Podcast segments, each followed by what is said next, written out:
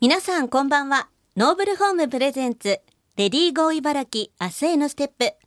パーソナリティを務めます、有働文子です。今日もお仕事、子育てお疲れ様でした。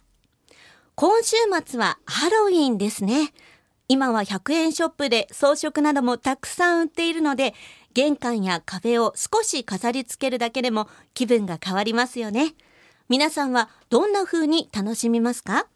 さて、現代の女性は結婚や出産による働き方の変化、仕事と価値の両立、地域コミュニティとの関係性など、女性を取り巻く環境は様々です。そこでこの番組では、女性が生き生き働ける社会になるために、リスナーの皆さんの不安や悩み、疑問などを専門家の意見を交えながら一緒に考えていきます。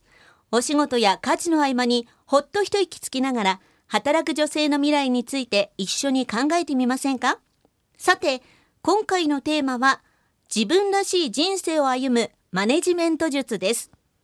ゲストには、大人の女子校株式会社代表、岡崎智美さんをお迎えしております。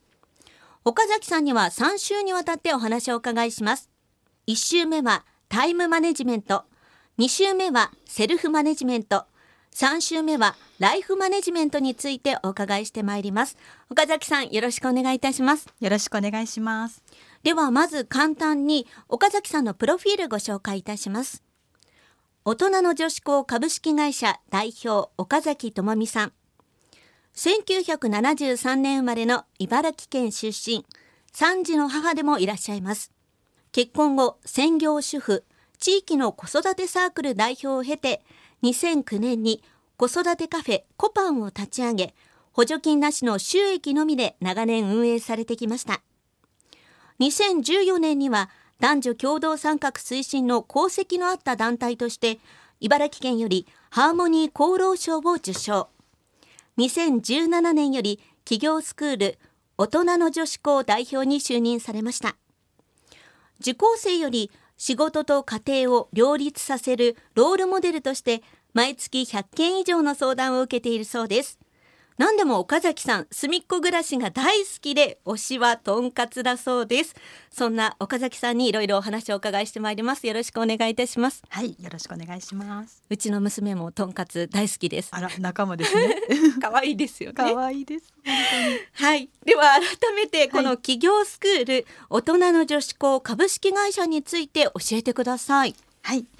大人の女子校はオンラインで学べるビジネススクールで、子育てのことやパートナーシップまで含めて人生丸ごと良くしていくその上でビジネスをするという考え方に基づいてすでに自分ができるところから始めるプチ企業の学校です。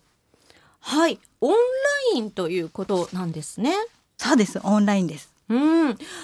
だその企業のことだけを学ぶビジネススクールとは少し違うんでしょうか？あの女性の起業をはい。教えるっていう感じになってますので、うん。ビジネスだけだとちょっとこう片手落ちというか、うん。網羅できないところがあるので、まあ、人生丸ごとっていう感じ人生の中にビジネスって入ってますよねっていう考え方のもとで、はい。あのビジネスを教えた方がうまくいくというかスムーズっていうところでそういう考え方でやっております。うん、あのいつぐらいに発足されたんでしょうか？大人の女子校は2015年に立ち上がりました。はい。大体その在籍されている方っていうのはどんな方が多いんですか？えっと20代から50代の方が、えっと、90%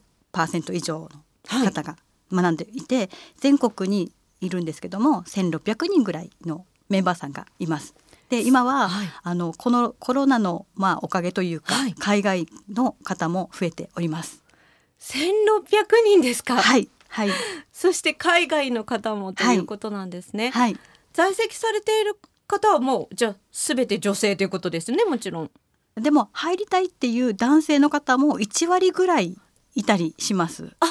そうなんですね。はい、あの私の知り合いだったりとか、はい。メンバーさんの知り合いがあの女子校興味があって男子ですけど入れませんかっていう問い合わせがあって一応一回話して大丈夫そうだったら入れるみたいな感じだったりします。あ、じゃあ女子校という名はついていますが、はい。男性も少し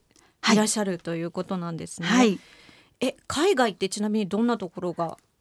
あアメリカハワイイタリア、フランス韓国ベトナム香港バリ島に住んでいる方がいます。本当に？じゃあもう茨城県をもうはい。飛び出して、はい。いろんなところに会員さんがい。らっしゃるということなんですね。はい。そして岡崎さんは何でも毎月100件以上のメンバーさんと面談されてるんですよね。はい、あの校長面談といって、まあ、人生相談だったりビジネスの相談だったり、い、ろいろな相談を15分間聞きますよっていうものをやっていてあの数は初めは50件くらいだったんですけども、うんどんどん増えてきて毎月100件とか120件くらいのメンバーさんとお話をして話を聞いているっていう感じです。えそれは初めて今どれくらいになるんですか？えー、と毎月やるようになったのは去年の秋ぐらいからだと思うのでもう1年ぐらいやってますね。じゃあもう本当にすごい数 そうですねはい1000人以上ははい1,000人以上は、はい。はいいもうあの頭の中が混乱してしまいそうですけども、まあ、たくさんの受講生の方と面談されている岡崎さんなんですがはい。あのこれから自分らしい人生を歩むマネジメント術というテーマで3週にわたりお話を伺っていきたいんですけどもそもそもこのマネジメントの定義について岡崎さんはどんなふうに考えていますか？私が考えているマネジメント術っていうのは思い通りにすることと明日への想像。想像はこの妄想の方ではなくってはい。作るっていう方なんですけども、この2つを私は結構大事にしているマネジメント術です。うん、はい、明日への想像、はい、まあ、割と能動的な感じなんですかね。そうですね。明日を私作っていくぞっていうもの、で思い通りにするっていうのも自分勝手ではなくって、はい。もっと長期スパンだったりとかあのもっと大きなテーマのところで自分はこんな人生歩みたい。だから思い通りにしたいみたいな感じで、うん、で管理をするとかその解決のためにマネジメントを使うっていうことではないっていうところで私はちょっと考えております。ではタイムマネジメントについてですが、はい。まあ、現代の女性日々仕事や家事育児などで忙しいと思うんですけどもどんなふうにこう時間管理をしていけばいいんでしょうか？タイムマネジメントに関してのお悩みは本当によく聞くんですけども、はい。皆さん時間がなくなってからどうやって管理したらいいですか？とかどうやったら時間作れますか？っていう相談があるんですけども実を言うとタイムマネジメントっていうのは時間を作るためではなくってはい、自分が成したいことを成すためにどうやって時間を作っていくかっていうのがタイムマネジメントなんですよ。目的が最初にあるっていうことなんですね。そうです私はこれを成したいからその成すためにどのくらい時間が使えるだろうとかうんどのくらい時間を使っていきたいかっていうそれをマネジメントしていくっていうのが、はい、タイムマネジメントだと思っております。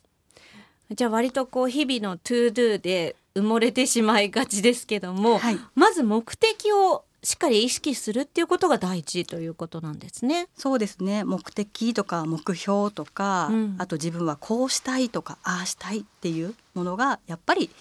時間をどうにかするっていうよりもそっちの方が大事っていう感じですね。うんうんまあその他タイムマネジメントに関する実際にこう多い悩みっていうのはどんなものがありますか？我がスクールはやっぱりあの子育て中のママさんが多いので、はい家事育児わーみたいな感じでね そうなってる上に、まあ、パートとかアルバイトとかはい本業もやられてて、プラス起業をするっていう方が多いんですね。はい。だからやることたくさんなってもう時間が本当にないとかあとは旦那さんが協力的じゃないから全部しなくちゃいけないとか忙しくなっちゃって、いいことなんだけど自分の時間がなくなっちゃうとか、うんうん。子育てちょっとこう雑になってるんじゃないかっていう悩む方が多いですね。えそういう方にはどんな風にアドバイスされるんですか？とそうなってる時って目の前しか見てないので忙しいギャーやばーみたいな感じになってるのでちょっと待ってってどうして起業したいと思ったのとかどうしてこれをやりたいと思ったの、その先があったはずだよねっていうことを思い出させます。うん。やはりじゃあ目的をもう一度再認識させるというか。はい、はい忙しい時って忙しい忙しいできないできないできないってなって